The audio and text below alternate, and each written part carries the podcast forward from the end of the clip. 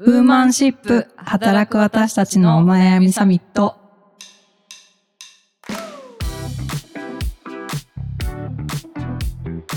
皆さんこんにちは。ニュースピックス 4E の中道香です。同じくニュースピックス 4B の川口愛です。はい。この番組はニュースピックス 4E がお届けする次世代を担う女性がリーダーとしての一歩を踏み出せるように女性に関する主要ニュースやリアルなお悩みについて語り合う番組です。今週もよろしくお願いします。はい、よろしくお願いします。早速、今日はですね、理系女お、理系女です。理系女に関するニュースを、えっと、ネトラボさんの記事なんですが、理系女っていうのはやめてください。高校生4人が性差別の改善を訴える動画制作、ジェンダーに関心を持った理由を聞いたというニュースです。ちょっと要約して紹介しますと、えっと、まあ、高校生4人がジェンダーバイアス、えっと、これ、まあ、えー性別による無意識の思い込みのことなんですけれど、えっと、それに関する、えーショートムービー5本を制作して YouTube 上で公開しました。動画の視聴者からは、その仕事の合間に、えーこの動画を、えー旦那にシェアしましたであったりとか、えー知らないうちに、まあ、この人男性なんですけど、え僕やその友達はジェンダーバイアスを抱えて、えいるのだと感じ、え興味を持ちました。など、えまあ、かなりあのポジティブな声も含めて、えー、と様々な反応が寄せられています。なるほど。まあ、このね、理系の女性の、まあ、パイが少ないっていうところから、あの逆にこう注目されて、まあ、理系女みたいな感じのくくられ方をされてっていうところの、まあ、弊害というかね。そうですね。理系本当ね、やっぱり女性少ない少ないですよ。ね。私も土文系、はい。もうゴリゴリの文系なんですけど、はいなんかやっぱりこう、工学部とかね、はい。あの建築とかね、なんかすごくやっぱり女性少ないって言いますよ少ね。ないですね。なんか私も同文系なんですけど、土文系。やっぱりなんかあの同文系ってなんかすごい人の名前みたいになってるんですけど でもなんかやっぱりこう思い込み的なところもやっぱりあるのかななんかこう女性は数学が苦手だみたいな、うん女の子はあの文系でいいみたいなのって私ぐらいの年代ってやっぱりあったなって振り返って思うんですよね。はいはい。うんうん、結構そういう、まあ、バイアスみたいなのって今になったらわかるんですけど結構私とか田舎なので出身が新潟のど田舎なので、まあ、大学にね行くとか東京の大学に行くとかっていうのはまあまあ普通にあったとしても、うん結構なんかわりかし中高生ぐらいの時からもう数学がちょっとできないだけでなんかやっぱりまあ女の子はねそういうの理数系とかやっぱ苦手な人が多いからなんかあなたは国語頑張りなさいみたいなことをなんか言われていたなってうん。改めて感じる時ありますね。ああ、確かに。なんか女の子はこれ苦手だからみたいな、なんか空間把握能力がうん。男性に比べて弱いから、なんか地図を見るのが苦手とかも、なんかあったよねそういう本。なんだっけ？そう、なんかベストセラーになったやつ。うん。なんだ地図の読めない女話の聞けない男みたいな。ああ、そうそうそうそう。ねありましたね。タイトルしか知らないですけど、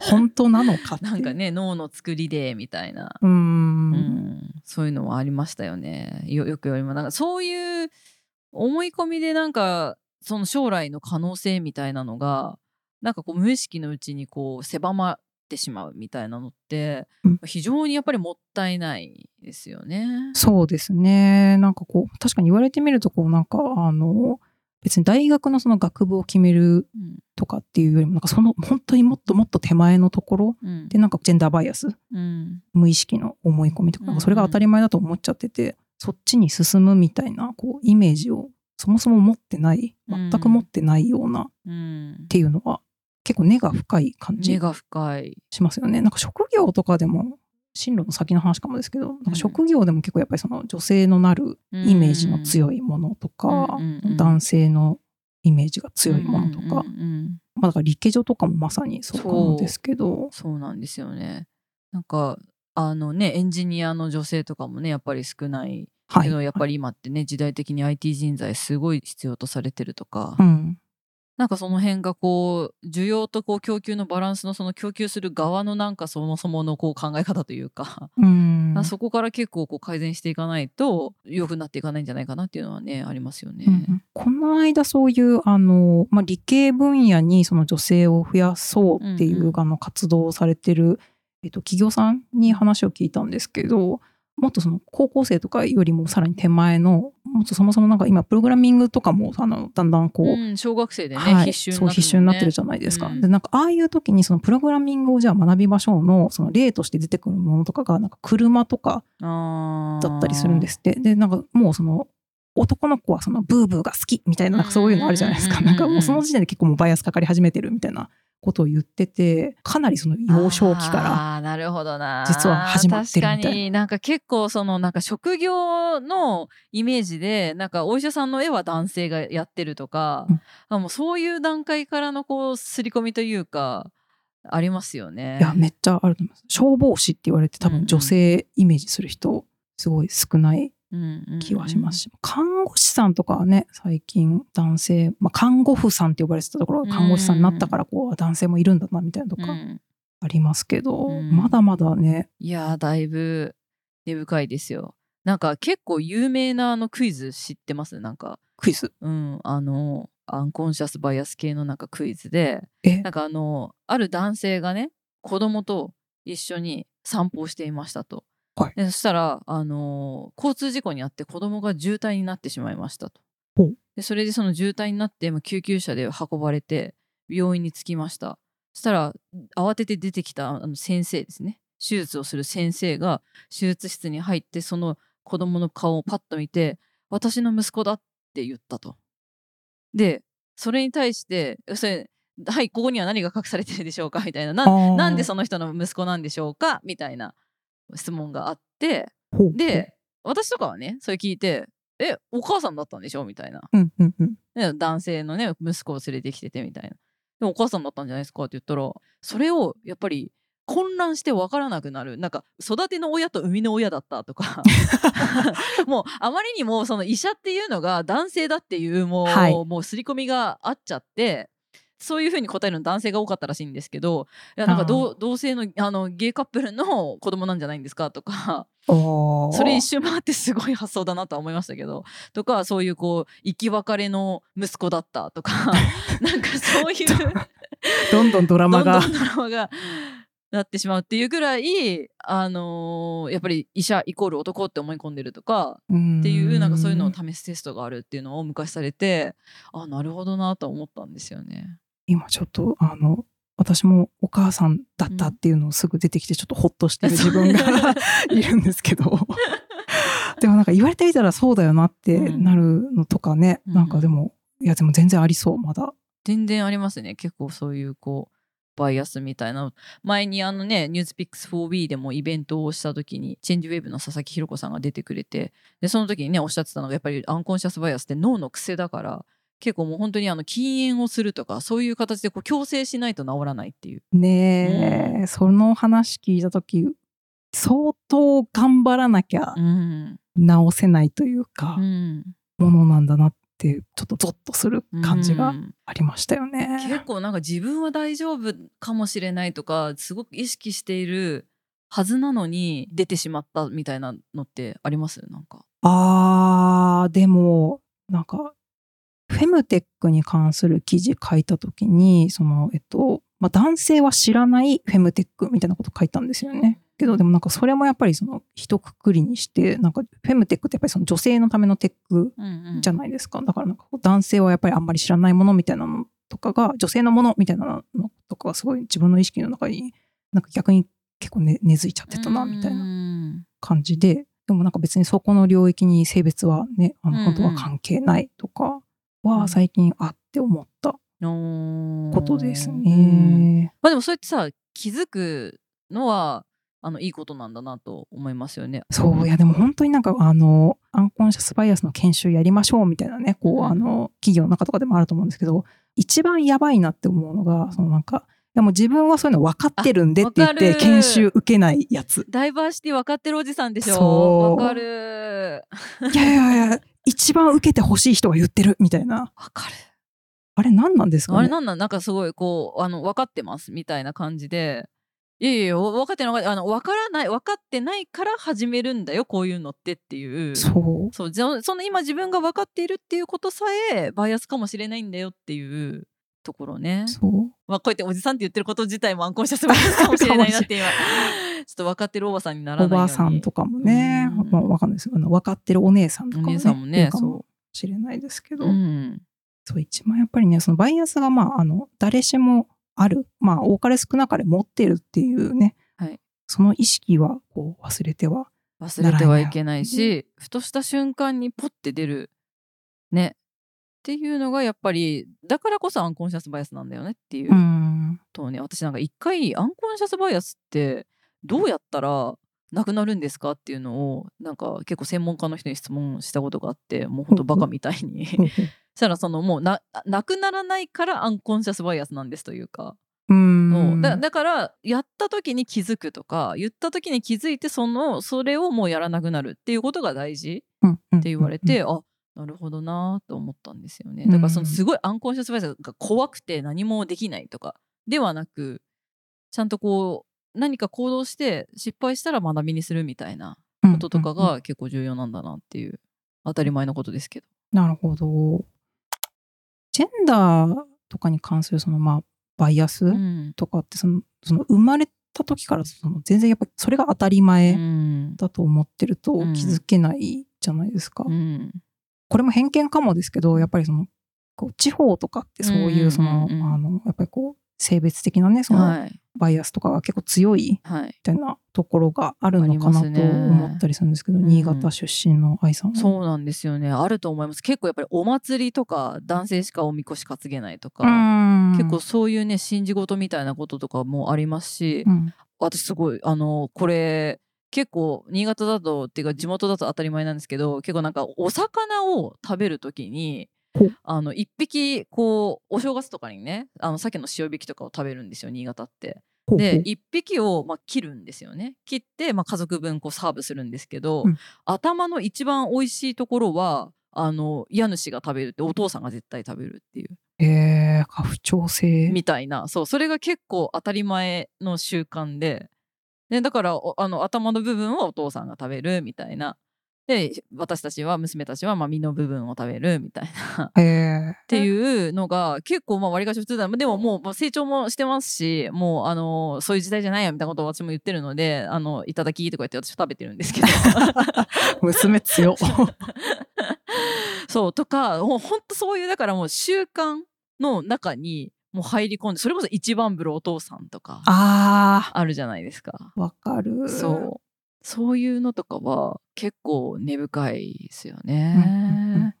どうですか中道ちゃん都会の人だと思いますけど。いやでもまあ私もその父はその富山の方なんで、うん。まあ結構ゴリゴリにまあ地方というか田舎うん。の出身かなっていうふうに思うんですけどそうですね。私あの3兄弟で、うん兄と弟で私だけあの女なんですけど我々の年代って別にこうあの大学に進学するのって別にそんなに珍しくない世代じゃないですか。うん。普通に高校行って、まあ、次大学行くっていう、んんまあ、自分の周りも含めて割とあの一般的だったんですけど、まあ、なんかその大学進学したいみたいなこととかを、まあ、父親に言ったら結構あ行くのみたいなうん感じでなんかえ就職すればみたいな感じで。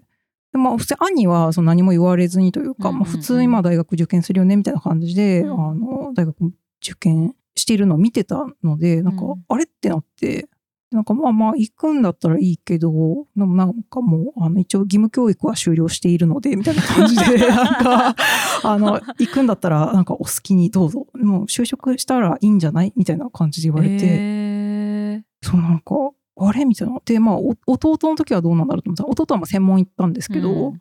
なんか普通にこう、まあ、私結局その奨学金でまあ自分でその大学、うんうんうんあの行ったんですけど、うん。なんか弟の時は弟の時普通にこう専門に、まあ、うん。あの行くって言ったら分かったみたいになってて、へーなんだったらなんか後で知ったんですけどなんかその私のそのお年玉とか貯めてた口座からなんかその弟のその進学にお金回されてて、えなんかえ？みたいな。えそれは抗議しようよ。そうでもなんかそれを弟に返してよって言ってもいやそんなの知らないよみたいな そういうちょっと兄弟間のあの金銭問題が 発生してるのが。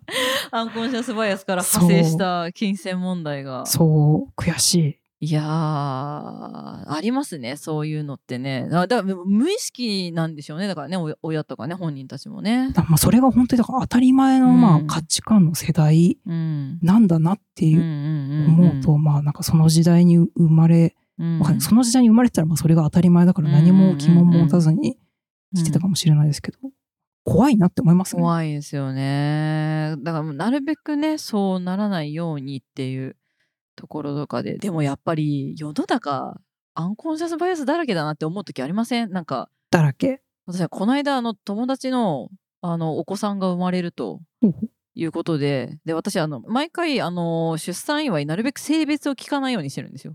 はあ性別を聞かないようにしてジェンダーレスというかっていうようなデザインのものとかを選んでプレゼントするように心がけてるんですけど 心がけてるってちょっと変なんですけど、うんうんうん。でもやっぱりベビー用品売り場とか行くともうピンク青みたいな すごいあなるほどみたいな、うんうん。でじゃあその中でじゃあどういうふうにジェンダーレスなものを探すかっていうとなんかなるべくこう白とかうん。なんかこうデザインがちょっとこうなんかあのどっちとも取れないようなものをあえて選ぶとかあーそう難しそう。そう結構そういうところからもう始まってんだなみたいなのを感じる時多いですね。確かにうん、女子ピンク問題ありますよね。そうそうそうそう 私最近びっくりしたんですけどあの赤ちゃんお腹の中に赤ちゃんいますみたいなあのマークあるじゃないですか。あーはいはい。あれもなんかもうついになんか青バージョンが出てきてなんか妊婦さんマーク？あ妊婦さんマークの。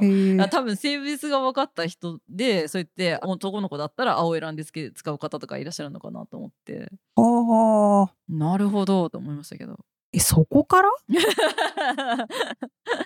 それ、でも、そういう要望があったから作ったってことですか？どうなんでしょうかね。ちょっと分かんないんですけど。えー。まあねまあ一方でねなんかほらあの何でしたっけ？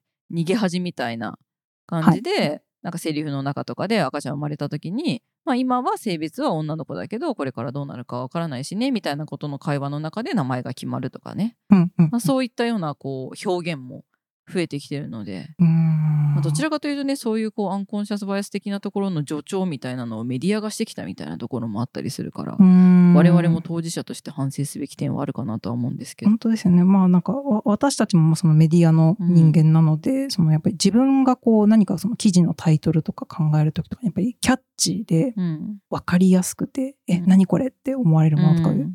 やっぱりその理系上みたいなそのネーミングとかって、結構メディア側がねあの積極的に使っちゃってそういうこうよりバイアスを助長してる、うんそうところもあるからなんかこうそこはすごくまああの同じとか、まあ、そのメディア業界の人間として結構責任を感じるところうんうんうん。では、はいあのあるなっていうのは思いますうんうんね。そうですね。そこに関してはねそれこそねもう0.5秒で信任させろみたいな なんかうんうんテンションエコノミーの弊害みたいなところがあったりするからそこはねちょっと是正していかないと結構もうどんどんどんどんこう深みにねはまっていってしまうから、うん。私たちも気をつけないといけないところですね。そうですね、はい。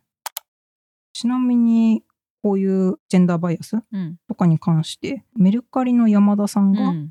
財団を作られた、ねえステム教育の財団あのご自身で D&I 財団みたいなのを作ってで、まあ、女性のこう理系の教育に、まあ、あの投資する投資するというか、まあ、あのそこにたあ そういった財団を作ると。はいはいはい。いうことで立ち上げられていやーまたメルカリかすげえみたいな。確かにね。あのこの間のシートもねね。メルカリだしみたいな。そう。もう先を行っていてえ私このの山田さんのそのしかも財団すごいなって思うのが、まあ、その STEM 教育っていうところで、まあ、そういうこう女性のねあの理系人材が増えていけば、まあ、メルカリもね tech company じゃないですか。はいでそれでそういう方々が後々メルカリで働いてくれるようになったりとかしたらそれはねまた企業にとってもね願ったり叶ったりみたいなところもなんかあるのかなって思いつつですいませんこれは単純に下世話な妄想です。そう山田さんが言ってるわけではない。なるほど そうっていうところでもあのすごい素晴らしい取り組みだなって思うのとあとその山田さんがこの財団の CXO を募集しますみたいな出していてでこういうその財団系のうんうんな役職ってちょっとまあ儲からないというかこうビジネス的にねちょっと収入低いんじゃないかみたいなイメージがあるんだけれどもあのそういうこう財団系のこう役職は儲からないみたいなイメージも払拭したいですみたいなことをおっしゃってて。へえ。うん二重にすごいなと思思いなましたね。素晴らしいうん。とちょっと言いつつなんですけど、はい。あの愛さんすいません。あの、はい。ステム教育って こ私。れでもあの理系人材育成みたいな。ちょっとググっちていいですか？みんなでみんなで改めてググってみましょ私う。の知ってるステムってあのく茎みたいな。あそうですね。あの。そうえっ、とステムですね教育。ステム教育。科学技術工学数学の頭文字うん、で STEM、STEM。なるほど。茎じゃなかった。茎じゃなかった。あでも本当に世界中でね今結構やってやられているところで結構でかい tech company も投資してねやってますよね。んなんなんですよこういうところに投資まあやっぱりもうしないといや教育だよねやっぱりね。いやー教育か教育からなんかやっぱりやっていかないとね厳しいのかなって思う時がありますけど。どうでしょうこの少子高齢化の日本で教育ねえ教育もそうだまあ教育を強化することとでも なんかちょっと話ずれるかもしれないですけどそれでちょっとパッて思い出したのがなんか私まあ某 Z 世代のちょっと有名な方になんか昔取材した時におなんかその上の世代の方とかとのやっぱりこう価値観の違いとかっていうのに結構どう思いますかみたいな話を聞いたらなんかぶっちゃけもう上の世代の人とかなんかもうもういいですみたいな私たちで何とかするので早く引退していただければと思ってますみたいな。冷たい。ことを言っていらっしゃるような方とかもいてなんかあのすごいこうね世代間でいろいろ価値観が違うなって思った時があったんですけあど分かり合えませんと。ちょっと頑張るから見捨てないでほしい、もうなのでこう、まあ、教育でこうリテラシーがねどんどんどんどん上がっていくっていうと同時に我々もね学び直しでいろいろアンラーンしていかないと、うそうですね、ん、生涯現役で学び続ける。ちょっとそれもプレッシャーだけどね。だんだんねあのそうそう。記憶力とか落ちてきちゃうから。そうそうそうそうそう元気なアラフォーだけど。元気な方だけど。そこはちょっとたまにはテクノロジーの力を借りながらね。なるほど、はい。ステム教育勉強になりました。はい、はいありがとうございます、はいそんなところで今週もそろそろお時間なのですが、はい。えーこの番組「ウーマンシップはい」では、まあ、女性に関する主要ニュースやリアルなお悩みについて、えー時にはゲストをお呼びして語り合っていこうと思います。はい、はい。なんか結構あれですね。ニュースがから始まり結構いろいろ広がりますね。話がうん。いいことだと思思うんですけど、うなんか我々のねこう言いたい放題言ってますけど、本当に。違うぞっていうのとかあったらね、そういうのとかもちゃんとあの聞く耳は一応あのも持っているはい。まだギリギリ世代だと思うので。私たちのこうアンコンシャスバイアスを正していくためにもぜひいろんなご意見をお伺いしたいですね。そうですね。はい。はい、ということであのお便りというかぜひご意見とかあの募集しているのでお待ちしております。はい。はい、それではまた来週。ありがとうございました。ありがとうございました